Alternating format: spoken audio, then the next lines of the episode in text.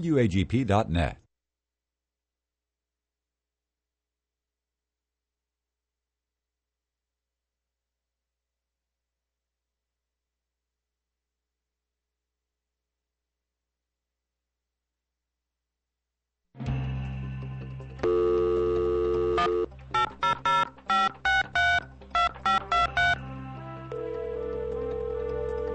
Good morning, and welcome to The Light eighty-eight point seven F M Bible Line, a live radio call-in with Doctor Carl Broggi.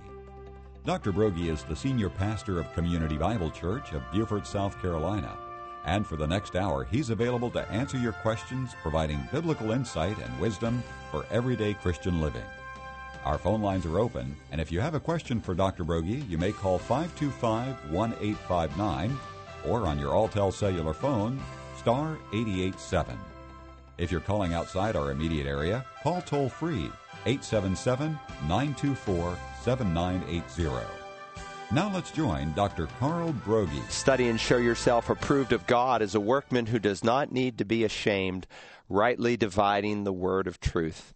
I welcome you this hour to the Bible Line. If you're joining us for the first time, this is a call-in Uh, talk show where you can uh, dictate your question, go on the air live, and as you're studying God's Word, if there's a question that's come up or some issue that you would like counsel on biblically, well, all you need to do is pick up the phone. Again, the number is five two five, one eight five nine or toll-free at eight seven seven, W A G P nine eighty.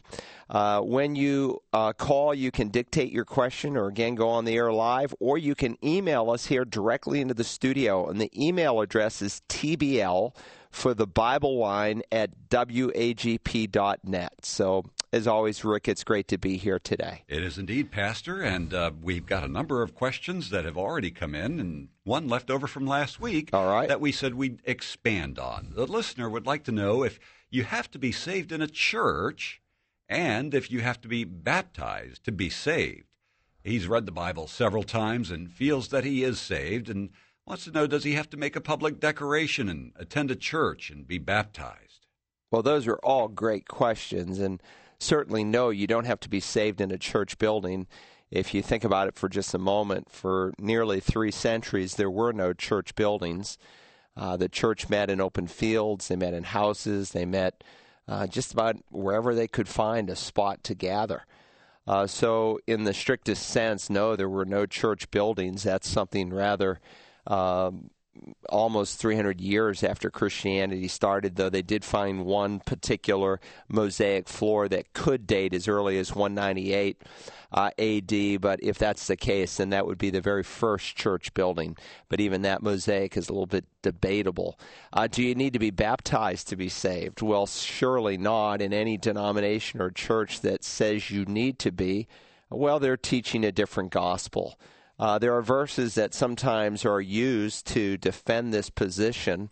I was behind a car yesterday, and it had two verses of Scripture quoted.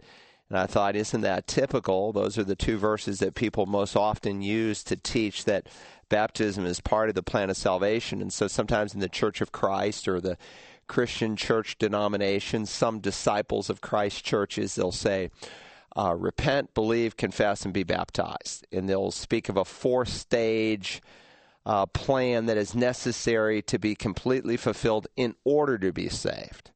Well, let me deal with those. First, repent and believe. They're the flip side of the same coin. When Paul is asked by the Philippian jailer, what must I do to be saved? He said, believe in the Lord Jesus Christ and you'll be saved.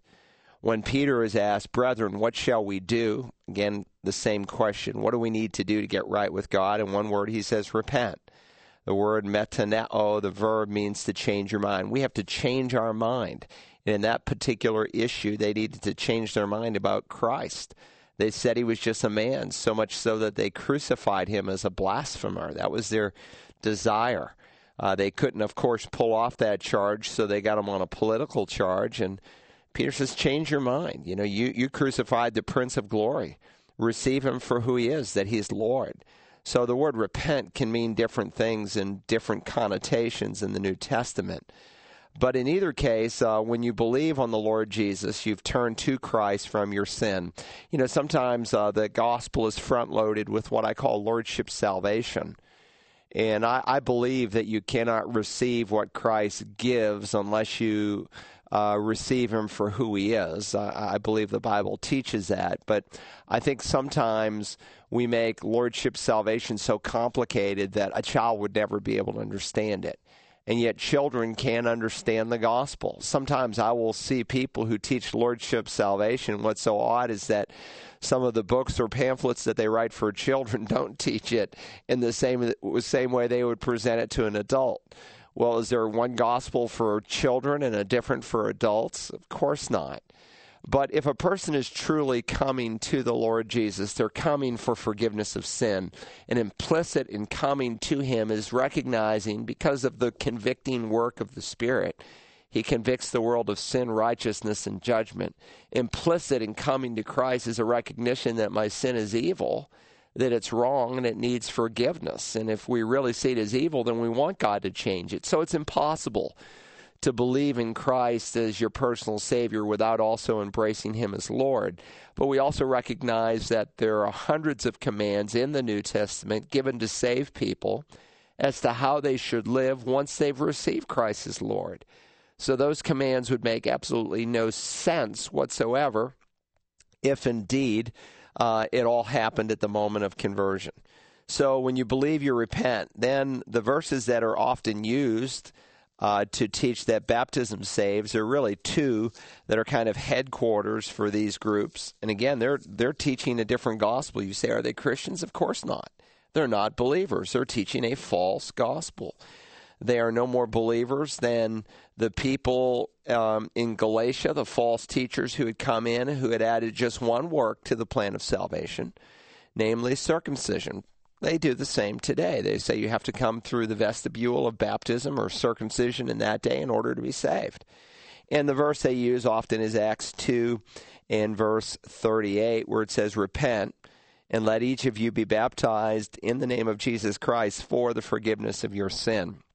Now, the word that is translated here for the, for, the little Greek particle is a three-letter word in Greek that can mean different things in different contexts, just like the word for in English can mean different things.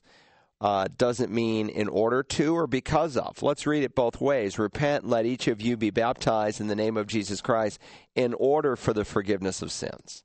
There you're making baptism baptism condition as a condition for salvation. And that's what these groups do. And so they say, unless you're baptized, you won't be saved. Or could you read it? Repent and let each of you be baptized in the name of Jesus Christ because of the forgiveness of sin. That's really the sense of the word here. It's used that way when they repented at the preaching. The word at is the same Greek word here translated for at the preaching of John the Baptist, or because of the preaching of John the Baptist. So there are many other instances I could illustrate in the New Testament where the word carries that meaning.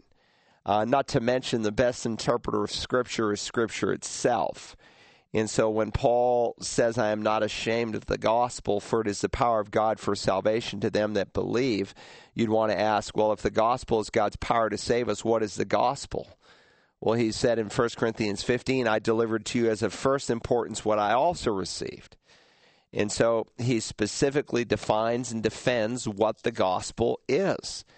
He says, um, uh, he says, for I delivered to you as of first importance what I also received, that Christ died for our sins according to the Scriptures, that he was buried, and that he was raised on the third day according to the Scriptures.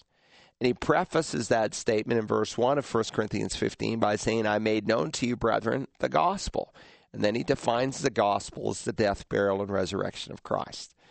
Baptism is not a part of it. In fact, in this same epistle, in First Corinthians one and in verse seventeen, the Apostle Paul says, for Christ did not send me to baptize, but to preach the gospel.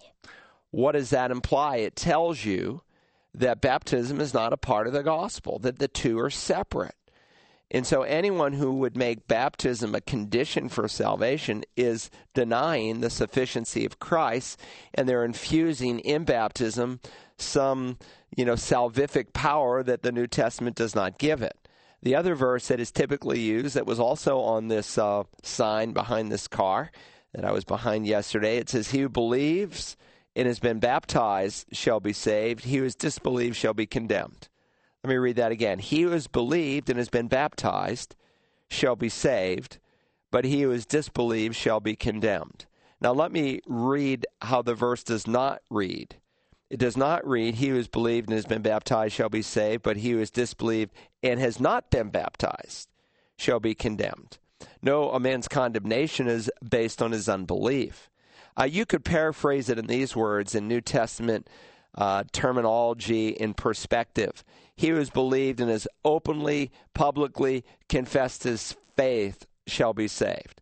Now, Jesus was not teaching that the confession of your faith saved you. He was not teaching that baptism saved you. And by the way, that's how they confessed their faith in the first century. It was through baptism. But he was teaching that if you truly inwardly possess him as Savior, you will be willing to outwardly confess him as Lord. And so in Matthew ten thirty-two, he says, everyone therefore who shall confess me before men, I will also confess him before my Father who is in heaven. But whoever shall deny me before men, I will also deny him before my Father who's in heaven. Sometimes you will meet people who will say, well, salvation is a very private, very personal thing. And that's kind of a half-truth. It is a personal, private thing in that only you can make that decision yourself in your heart. But if you have made it, it becomes very public. That's what the New Testament teaches. And the manner in which it was made public in the New Testament era was baptism. Again, a sign and a symbol of what has happened inside of my heart. And when you understand baptism, it really makes sense because the word baptizo means to immerse. And so when one is brought under the water and up from the water, and by the way, there is a perfectly good Greek word in the New Testament for sprinkling. It's never used in reference to this ordinance. Sometimes people will say, I was baptized as a baby. Not really. You were ratizoed, but you weren't baptizoed, if I can uh, anglicize some Greek words here. Uh, you were sprinkled, but you were not immersed. They didn't take you as a little infant and put your whole body and head underneath the water. They just dripped a few drops on you. Well, sprinkling doesn't illustrate death, burial, and resurrection, but immersion does. And so when you get baptized, you're really bragging on Jesus. Every once in a while, I will meet someone who will say, well, Pastor, I, I've received Christ, and I know I need to get baptized after my conversion. The first time they might say I was baptized was as an infant, or I was baptized as an adult, but I realized I wasn't saved, so I want to do it again. But I want to wait until I grow and mature a little bit in my faith. And, of course, uh, that's an erroneous view of baptism. Baptism is not about your lifestyle or how consistent you are or how faithful you are as a believer. You're not bragging on yourself. You're bragging on Jesus. You're saying, listen, the reason I am going into heaven is because of the death, burial, and resurrection of Christ. I'm giving glory to God. That's what baptism is about. And that's why in the New Testament they typically baptize someone the same hour, the same day they became a believer.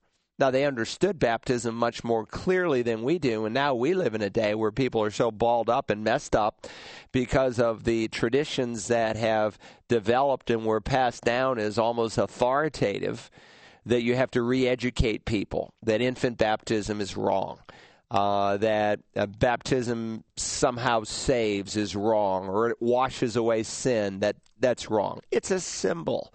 But it is more than a symbol. It is a step of obedience that God asks you to take uh, once you are truly, legitimately saved. Those are great questions. I appreciate them. And if any caller maybe has more questions about baptism or you're confused, I wrote a twelve, thirteen-page handout where I went through virtually every verse in the New Testament on baptism. Uh, this is available through our Discovery class, but if you call Community Bible Church, we'll be happy to email it to you if that would help you in your study of God's Word. five two five, one eight five nine or toll free at eight seven seven, W A G P nine eight zero or email us directly here into the studio at T B L for the Bible Line, T B L at W A G P dot net. Very good. Uh, we've got another question that just came in. A caller. Well, we always give preference to live callers, and we have one standing by right now, so we'll get to that other one in a second. But in the meantime, thanks for holding. Good morning. You're on the Bible Line. Thank you. Um, I basically have two questions. The first one is I'm kind of doing a study on staffs, sticks, and rods of the Bible, And I believe this weekend I heard Erwin Lutzer say, he was talking about the staff that Moses carried, and he said, that which you picked up in the desert I will teach you by. And I wondered if you could tell me where that is in the Bible, or possibly I heard it wrong. I think you heard it wrong. I don't think that's a direct quote, but let me help you in terms of your study of it. Um, there are some tools that I think can be extremely helpful for Christians to have in their library. Um, one is a Bible dictionary. Uh, there's uh, a number of Bible dictionaries that are out there. There's a one-volume Bible dictionary called the New Bible Dictionary. It first came out in the nineteen sixties. I think it's gone through maybe ten or twelve printings. Uh, someone called me just a few weeks ago, and they said, oh, I've got a, you know, a nineteen eighties version of the um, New Bible Dictionary. Do you think I should update or should I change it? Well, let me just say, if you bought the most recent printing, which did come out in this decade, uh, there would be very, very little change in terms of the articles or the context, uh, contents. Usually the only kinds of things that change would be um, archaeological finds. Uh, there's not a whole lot that's been discovered in terms of what words mean or uh you know, uh, the meaning of a staff or whatever, you know, in the last hundred years. Uh, most of the research has been done, and it's pretty well set. But there might be some archaeological find that would be of significance. For instance, in the first uh, edition of the New Bible Dictionary that came out, I think, in nineteen sixty-one, they had not yet discovered a, a uh, stone that was found at Caesarea Philippi. Well, excuse me, not at Caesarea Philippi, Caesarea by the sea. Uh, that was um, had imprinted on it the words Pontius Pilate with the date. Now, some of the critics of the Bible for a long time said, oh, you know, the Bible, it's unreliable. It mentions people like the Hittites or even this guy Pontius Pilate. There's no historical evidence whatsoever that there was even such a governor. Well, there wasn't until nineteen sixty-three, and then they unearthed this stone, and they found his name written on the cornerstone as the governor who was involved in the construction of a particular building there in Caesarea by the sea. So a newer edition might bring those things out, but if you're trying to, you know, buy one and save some money, uh, you can find them used in, you know, a, a, a New Bible Dictionary. I'm not sure what it sells for, but it's probably one hundred dollars. Uh, you probably find it online used for ten dollars with some shipping. Uh, so that would be a great resource to have. And if you looked, for instance, in that particular uh, one-volume book that's about six or seven hundred pages long, there's a great article in there on staffs, and it will talk about the different Hebrew words, the different Greek words that are used, uh, the word for a rod, and so forth, and it would be very illuminating to you. If you wanted to spend a little bit more money, there's a five-volume work called the Zondervan Bible Encyclopedia, which does the same thing as a Bible dictionary, but with much more specificity.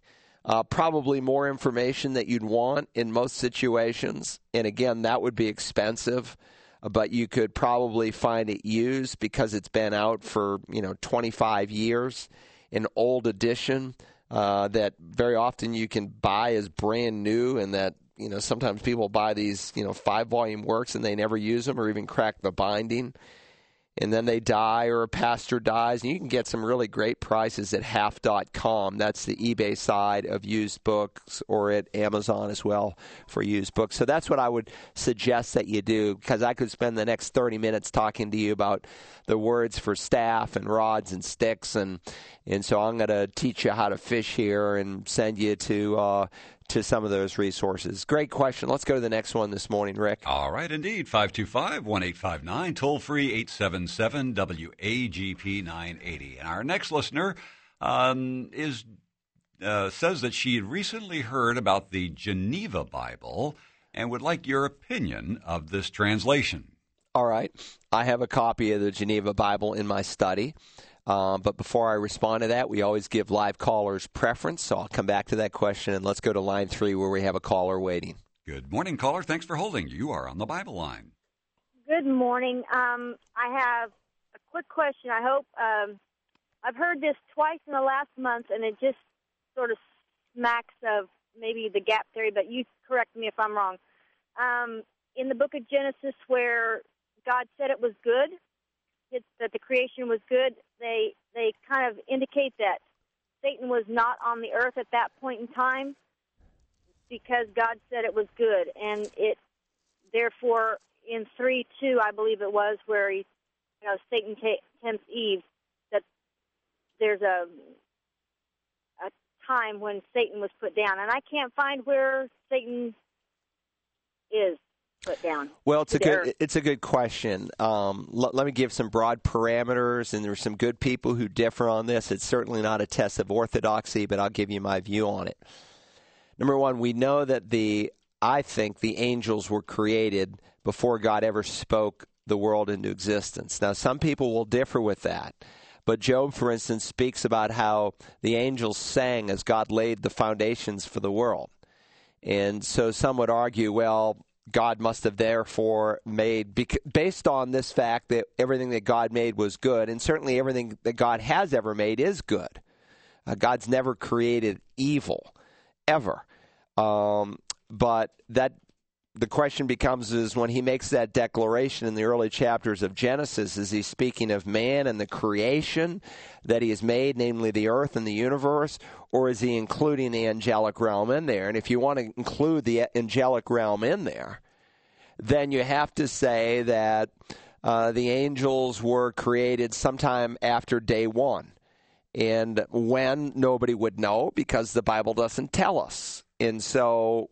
But if that's your view of this is good, that he's not referring to the immediate creation that he made, but even angels as well, then you have to put uh, the creation of angels uh, sometime in the six days of creation. Your guess is good as anybody else's, I suppose. And then you have to put the fall of Satan somewhere after the creation of the world. And then it becomes, well, when did Satan fall and so forth? Well, personally, I, I think that, you know, that's not how it happened. I think, number one, that uh, the world was created, but before the world was created, angels were already in view. And so, again, you know, some would put it right after day one because Job would say that the angels were there singing as God laid the foundations of the world. It seems to me that angels were in existence ever before God created uh, Adam, ever before he spoke the universe into existence, that that was something that took place in eternity past. And I have a message on that in our series on angelology, and I walk through it for an hour. But let me just give you one verse to kind of ponder. And it's found in um, Romans chapter five, which, by the way, we are studying on Sunday mornings, a verse-by-verse exposition of the great epistle to the Romans. And we'll be back in Romans five this Sunday as we look at the uh, start of this chapter. But he says in Romans five and verse twelve, "Therefore, just as through one man," speaking of Adam, "sin entered into the world, and death through sin, so death spread to all men, because all sinned." And so it tells us that sin entered into the world, didn't come into existence, but entered into the world. Why? Because it was already in existence.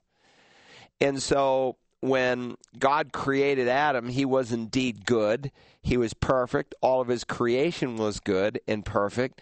But sin entered into the world, into time and space, into the created universe when Adam sinned. And so when you come to Romans, the eighth chapter, it's going to also elucidate the truth that when Adam fell, all of creation fell with it. And so sin enters into the world, doesn't come into existence, because we know Satan obviously was a created being before uh, Adam ever fell, um, because he's there in the garden uh, deceiving Eve. And she is deceived, and then Adam sins with his eyes wide open. He doesn't sin because of deception. He still sins because he willfully breaks the commandment of God. And so sin enters into the world, this world that is already good and perfect, uh, but it enters into the universe and into the creation because of Adam's sin. So, it, again, it, it comes down to how you qualify. When God said all that he made was good, is he referring to what he's just described, where angels are not mentioned one bit in chapters one or two, Um, and it appears again that there's a short period of time after the uh, creation of the world uh, in Adam is made that the devil, who's already a fallen being, comes into the garden. You know, so there are some people who say, well, his fall had to happen, you know, after the world was created and after God saw all that he made and said it was very good. And after Adam was made, then Satan fell. Well, you know, that's a possibility. And again, I wouldn't make it a test of fellowship, but I think it's also a very strong possibility. And I think a preferable argument, and it's the argument that most people have held in the history of the church, that Satan fell in eternity past. And so Jesus talks about Satan, who is fallen from heaven. His fall is described. The timing is not specifically given. So it is open for debate. It's not a test of orthodoxy. But if you listen to my tape on the fall of Satan, I walked through why I believe um, he fell before the creation of the world. And that is in our Angelology series. Great question. Let's go to the next one. All right. Very good. We'll go back to the one about the Geneva Bible that mm-hmm. the woman recently acquired. Right. I have the Geneva Bible, and it's a good translation of the Bible. Sometimes people say, well, you know, what did uh, early Americans use? They'll say they used the King James, and if the King James was good enough for them, it would be good enough for us. Actually, the early Americans didn't use the King James Bible. They used the Geneva Bible. Uh, the King James had not uh, come into America. And, well, I mean, some people had copies, but it was not widely used until about one hundred years into the history of our nation. And what happened with the Geneva Bible, and by the way, the sixteen eleven King James Bible, which uh, the Church of England, you know, condemned the Geneva Bible, but nonetheless, um, eighty percent of the King James is directly uh, direct translation from the Geneva Bible, the sixteen eleven translation. But like with any other translation, time progressed and the translation was not kept up. Uh, the sixteen eleven King James Bible, what people say sometimes in defiance of the New King James translation, they'll say, well, I believe in the old King James Bible, versus the New King James that came out in the nineteen eighties, first in the New Testament and then the entire Bible. Well, the truth is the, the New Testament came out, I think, in seventy-eight, and then the entire Bible maybe in eighty-one. Don't quote me on those dates, but in that time frame. Well, actually, they're not even reading the old King James Bible. When you pick up a translation called the King James Bible, the old King James, it's not the sixteen eleven version. In fact, uh, if you own, some guy told me I have a I own the sixteen eleven, and I read out of the sixteen eleven. I said, you ought to have that in a lockbox. It will sell for at least one hundred fifty thousand dollars. It's worth quite a bit of money. Um, no, I doubt he uh, has the old King James. In fact, people who are reading what we today call the old King James is, are actually reading the fifth revision of the King James. It was redone in sixteen thirteen and sixteen thirty-two and so forth, all the way up until Uh, seventeen sixty-nine. So they're reading the fifth revision, and between the sixteen eleven and the seventeen sixty-nine, there's over one hundred thousand changes. Not that God's word changes, it never does, but the English language was rapidly um, changing, that they had to use English that reflect the original Greek, Hebrew, and Aramaic of the New Testament and Old Testament scriptures. And so that's always the challenge. And so when the Geneva Bible came out, it was a beautiful translation. And it was, uh, with time, became archaic. And because it was not habitually updated like the King James, then the King James became understandable. And people said, I can read this Bible and I can understand it. Now, we read the King James today, the old King James, and people say, I can understand it, because there's so many terms that um, mean different things in the sixteen and seventeen hundreds than what they mean today. If you read Philippians four, for instance, in your King James, it says, be careful about nothing. Well, I'm sitting here on Highway two eighty this morning. When I pull out of the parking lot for lunch, I'm going to look both ways and be very careful. Well, the newer translations would say, be anxious for nothing, or be worried about nothing. But the words anxious and worried didn't even exist when the King James Version was done. And so the way you said it in the sixteen and seventeen hundreds was, be careful for nothing.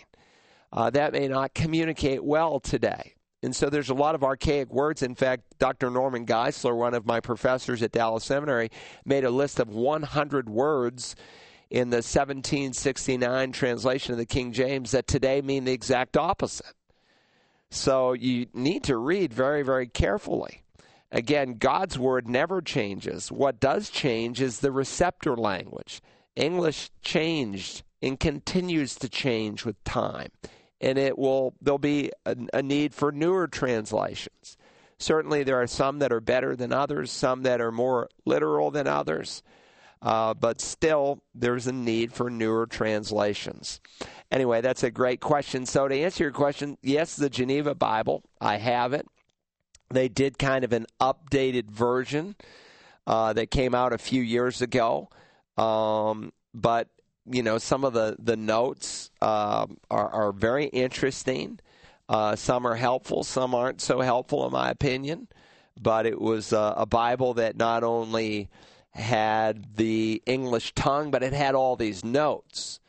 And that's where the point of rub was, was in the notes. And it angered the King of England, and so he uh, you know, made a proclamation, King James, to have a new translation done without all these quote-unquote heretical notes. They weren't heretical, but they were differing views as to how we should understand things. So, for instance, the Church of England, when uh, the King James was done in sixteen eleven, was an Arminian church. They believed that you could lose your salvation.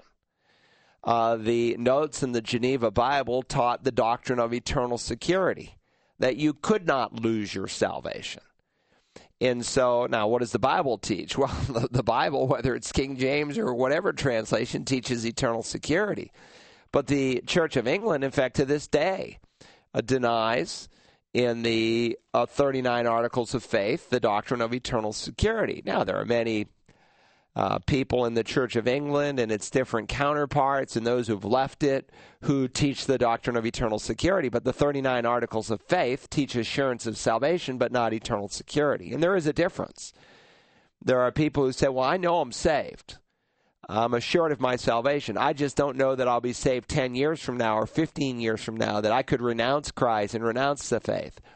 No, the Bible teaches not only can you be assured of your salvation, you can know you're eternally secure. And the Bible teaches both. Anyway, great question. Let's go to the next uh, next question. If you have a question you'd like to ask, again, the local number is five two five, one eight five nine. The toll-free number is eight seven seven, nine eight seven Uh, seventy-nine eighty. So, all right, very good. Paula from Beaufort would like you to recommend a book that addresses uh, the, or actually proves that the Bible is true and God's Word. A family member living in another state recently shared with her that she doesn't believe everything in the Bible, and uh, this listener would like to present proof in a book of other readable document format. Did you ever put up on our website, by any chance yet, Rick, that that publication I gave yes. you? Pull it up for me, if you will, All so right. that I can give the the listeners uh, an exact read on it. Uh, Answers in Genesis, you hear Ken Ham sometimes with little short segments here on W A G P. Um, they've produced a lot of really great literature, and more recently uh, they began to write some books on apologetics. And they just wrote a book entitled How Do We Know the Bible is True? The general editors are Ken Ham and um, and Buddy uh, Buddy Hodge. Buddy Hodge, and a number of different contributors have written in it, including you know Ken and Ray Comfort and Carl Broggi. And I wrote the uh, article on the uniqueness of the Bible, which is a proof for the divine inspiration of the Bible. Now, a lot of the other articles deal with other issues. I also wrote a second article in there on the Protestant Reformation and why it's important. But, you know, one of the things that's very important to Ken Ham is to uh, prove the Bible is true in terms of the creation account. So here are some of the articles. Why are young people walking away from our churches? Harvard, Yale, Princeton. Once Christian. Uh, why are many Christian colleges shifting to a secular road? Who created God? Where did he come from? And the fifth chapter is, why is the Bible unique? And I wrote that chapter. So I go through five proofs for the divine inspiration of Scripture. I also did the, uh, go back uh, down a little bit, uh, I also did uh, chapter nineteen called The Importance of the Reformation. Um, so there's uh, different chapters, again, a number of great um, authors in there that I think would be a, a real encouragement to you. And I think if you read that chapter, you would have the ammunition that you would need to uh, ask and answer the question, how to prove the Bible is true. But let me say that even, even if you don't know how to prove it, and you have the opportunity to share it, people still know it's true, because the Word of God is alive and sharper than a two-edged sword. And so when they hear it, even though they may with their lips say, well, I don't think it's true, or how do I know it's true? They know it's true in their heart because it's alive and the Spirit of God pricks them with its truth. But there's some great evidences that God has given us to show the uniqueness of this book. All right, good question. Uh, so if you go to search the scriptures dot org, all the information is up there. You can see the book and the different authors, and um, I would suggest you buy it. I think it would be, and I don't make any money on the book, by the way, and they don't either. None of the authors make any money on it.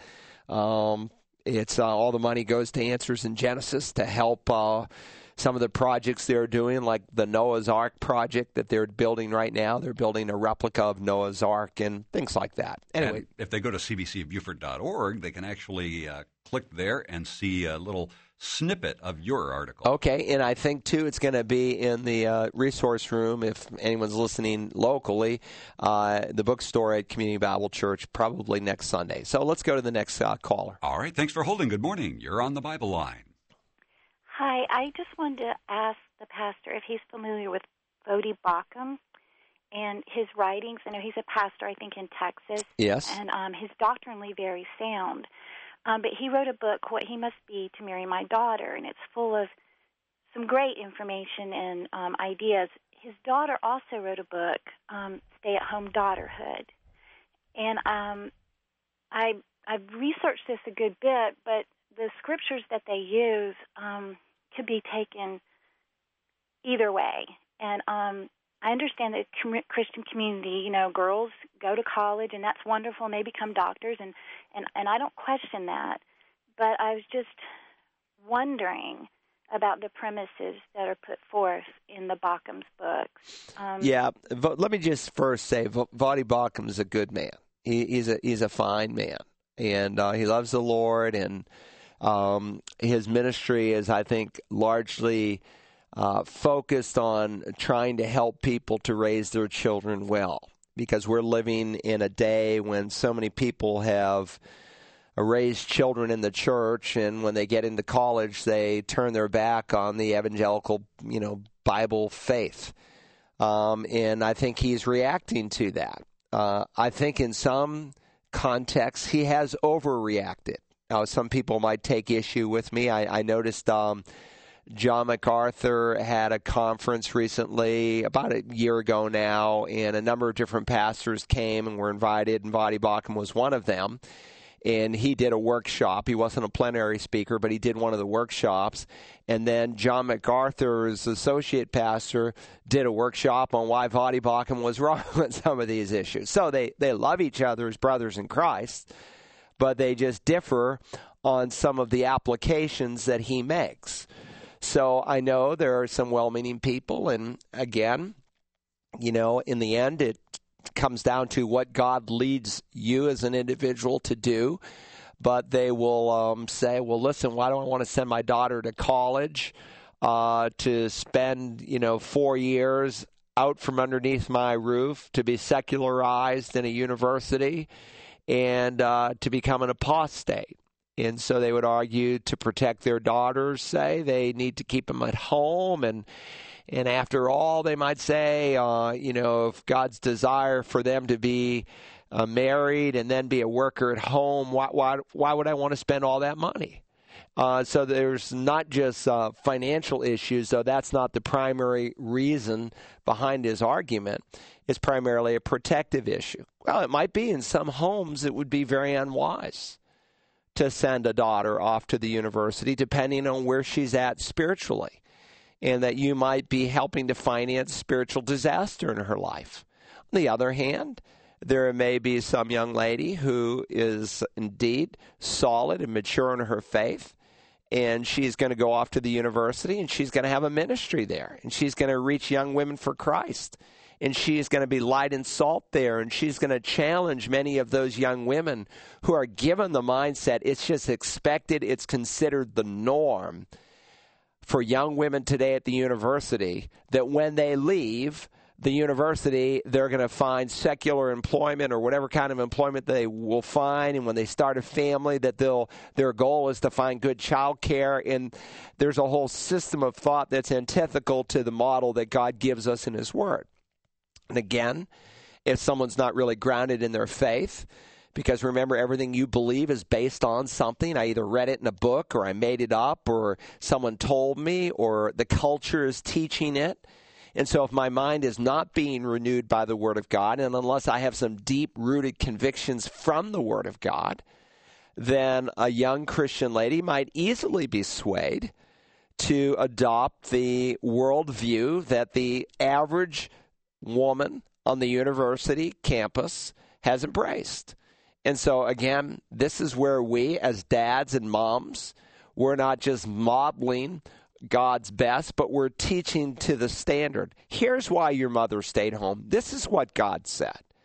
And by the way, it's not a waste of money or time, not just in light of the ministry she might have. I think of my own daughter who went to Clemson University, and she thought, well, Dad, you know, I don't know if God will give me a husband. I certainly would like to get married, but if He doesn't, or He makes me wait a long time, then, you know, I want to get a degree that, one, I might get some employment from, and two, a degree that might help me later on if I do get married and have children. So she majored in childhood education.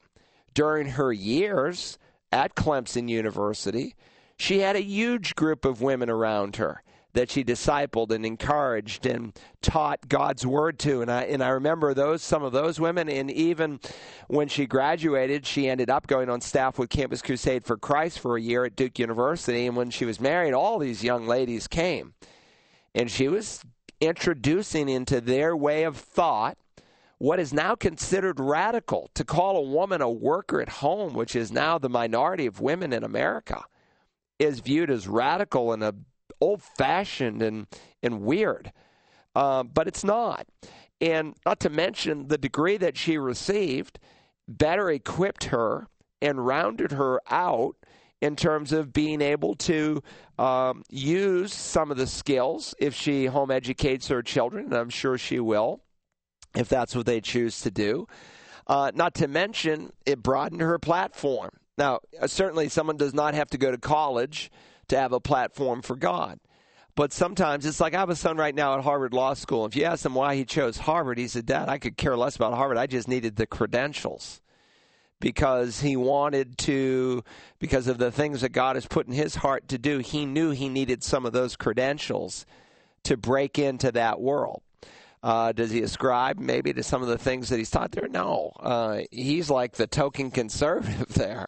Uh, they know he was in the Bush administration and other things, and he's viewed as the conservative. Well, what do you think, Mister Broggi? And, you know, he's going to give a different viewpoint. But, boy, we need salt and light in places like that, where men and women can be challenged uh, with a Christocentric, bibliocentric worldview.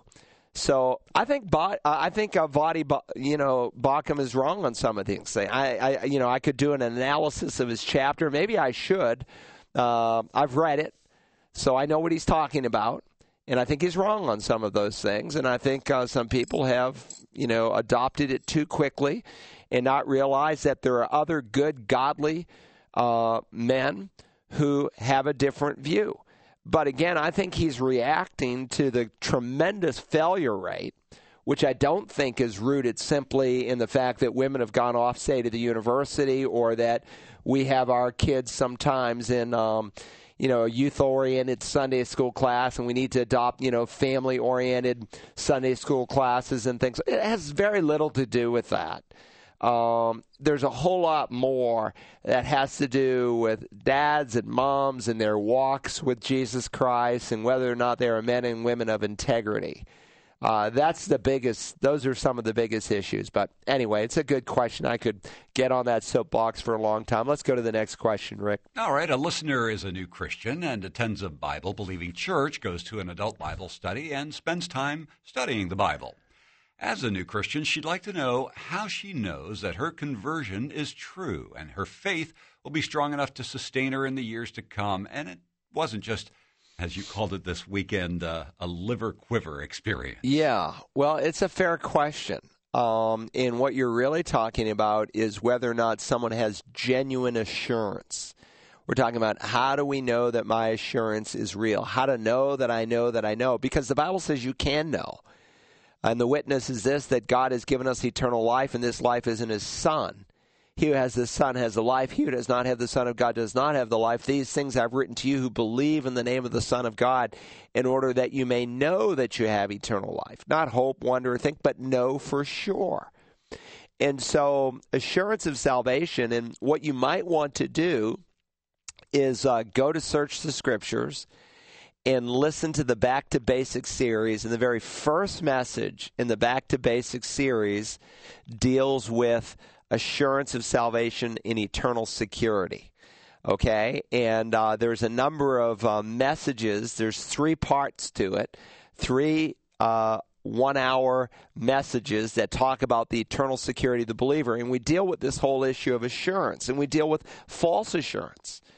So initially, a person can be assured based on the witness of the Father. This is what the Father said in His Word, and based on the witness of the Father and what He said concerning His Word, I can know I'm saved. A person can also have assurance based on the work of the Savior. This is what the Savior did. He didn't die for some of my sin or most of my sin, but all of my sin. And so I can have assurance on that basis. If salvation were earned in any way, shape, or form, no one could ever in this lifetime have an assurance of salvation. Because if it was partly based on you and what you do to help achieve salvation, you would never know until you died whether God had put His stamp of approval on what you'd done. So there's the Word of the Father, there's the work of Christ, but then there's the witness of the Spirit. Where first the Spirit convicts you, He works on you, but then He comes to live inside of you, where the Spirit bears witness with your spirit that you've become a child of God. And so we talk about that. And then we talk about a changed life. And so like when the Reformers talked about perseverance of the saints, if you ask today the average evangelical Christian, do you believe in the doctrine of perseverance? They'll say, oh, you mean once saved, always saved? Yeah, I believe that. Well, that was only one facet of the doctrine of perseverance as the Reformers understood it. They were saying, no, if a person is a genuine Christian, their life changes. There is fruit. The fruit is not the root of your salvation. It's the evidence of your salvation. And there is perseverance. Someone doesn't renounce the faith or abandon the faith. Because if my salvation is true, I will continue on. And Jesus spoke about verses concerning perseverance. For instance, in the Olivet Discourse, where in this section of Scripture, He's dealing with the Great Tribulation period and what will unfold.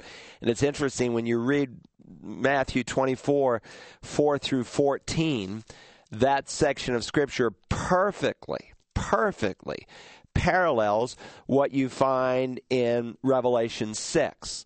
So Revelation six, one and two, uh, the false Christ parallels Matthew twenty-four, five. And, and Matthew twenty-four, six and seven parallels Revelation six, uh, three through four, and so on. It, it just perfectly fits the whole chapter, all the way through down through the sixth seal, which uh, culminates in Matthew twenty-four, twenty-nine. But in this section where He's dealing with the Great Tribulation period, Jesus said this, but the one who endures to the end, he shall be saved. Now, Jesus was not teaching that your endurance or your perseverance saved you, but He was teaching if you are saved, you will persevere. You will not, during the time of the Great Tribulation period, to put it in that context, renounce Jesus and take the mark of the beast. Not if you've truly been saved. a true child of God will persevere. That's what First John two nineteen teaches. And again, people today do their theology by experience, but we're not to do it by experience. We put our experience under the authority of Scripture. And so he says, children, it's the last hour, and just as you've heard that Antichrist is coming, even now many Antichrists have arisen. And that's what the Bible taught, that from the time the last hour began, the last days, with the coming of the Spirit of God at Pentecost, just as God's men and God's women would go out and preach a true gospel and plant good seed, the spirit of Antichrist would also come and plant bad seed. So there is the coming Antichrist, and then there are antichrists who are against Christ. And then he says, they went out from us, these false teachers, but they were not really of us. How so, John? For if they had been of us, they would have remained with us. But they went out in order that it might be shown that they all are not of us. So John's point is, if you have it, you can't lose it. You'll persevere. If you lost it, you never genuinely had it to begin with. That's what Second Peter two teaches. That's what the book of Jude teaches. And Peter talks about a, a sow who's all cleaned up, but after he's all cleaned up, he goes back to the mud. He talks about a, a dog who goes back and eats its vomit. Why? Because fundamentally, they're still dogs. They have disgusting habits. Fundamentally, they're still pigs. They love the d- dirt and the filth. So you can clean a guy up on the outside, but unless he's been transformed on the inside, he's not going to be saved. So I walk through and uh, go to search the scriptures dot org, listen to, click on the Back to the Basics series, listen to the three one-hour talks on eternal security, and you'll know where you stand by the time you're done. Great question. Let's go to the next one. I think maybe we can squeeze in another one. All right, very good. I know we had a live caller standing by. We weren't sure whether we'd be able to get him. I'm not sure whether my wife's going to be able to call him back real quick. All right, quick. That's all right. Well, let's, uh, let's right. do it with another dictated question, and maybe they can call back next week. All right, uh, this listener. Um, oh, there it is. It's oh. ringing. Go ahead, just put them on, and let's go for it. Okay, we'll take a chance. Good morning. You're on the Bible Line. Please record you. Nope, not them. All right. All right. Okay. That's all right. They're line two, she says. Ah, there uh, we are. Thanks for holding. Good morning. You're on the Bible Line. Yes, good morning. Um, my question was this. I had a, a discussion recently with a Roman Catholic regarding the existence of purgatory. And it was it was, it was very interesting how how heated that this person got when, when challenged about the existence of purgatory. And my question to her was, You're, what you're saying then is you can you can pray yourself or, or, or your works can get you out of hell. And, I, and I, I basically told her, I said, works will not save you. It, it's not going to happen. And when I told her how she was to be saved, became very indignant and just absolutely did not like to be challenged on the existence of purgatory or the, the way to salvation. Right. And I'm just just wondering if you know, if you have any insight. Yeah, a couple things. Uh, one, I would encourage you to go back and to read this book that we just mentioned that came out by Answers in Genesis, and the sixteenth chapter I wrote on the importance of the Protestant Reformation. And I deal with the issue of purgatory, among other things. Again, it comes down to ultimately an issue of authority. And uh, there is a book written between the two testaments called Second Maccabees. And Roman Catholics, of course, believe that Second Maccabees is part of the canon of Scripture. And there it says to pray for the dead. Well, why would you pray for the dead if at the moment of death a man is in heaven or hell? Well, if a man's in purgatory, then you have good reason to pray for the dead. And so on November first, All Saints' Day, in the Roman Catholic Church, they pray for dead people who are in purgatory. It's an official holy day in the Roman Church where you pray for those who've dead and who are in purgatory. So uh, it becomes an issue of authority. And so I would just simply say to her, remember, everything you believe is based on something. So the question is, what what, what does the Bible teach? And um, most Catholics that you're dealing with won't even know that there's a book called Second Maccabees that they get the doctrine of purgatory from, so I wouldn't probably raise the question and then have to defend why we believe in only sixty-six books, though I have a whole series on that, and why the intertestament books were never considered and should not be considered part of the canon of Scripture. If you want to hear it, it's in our course in Bibliology, Section six. But I would just start with the Bible that you have and read some verses, and it makes it really clear. It's appointed for a man to die once, and after that comes the judgment. We could spend a lot more time on that. If you want to call back next time, feel free to. Uh, we're out of time today. Several questions we didn't get to, but God willing, maybe we will come back to them next time.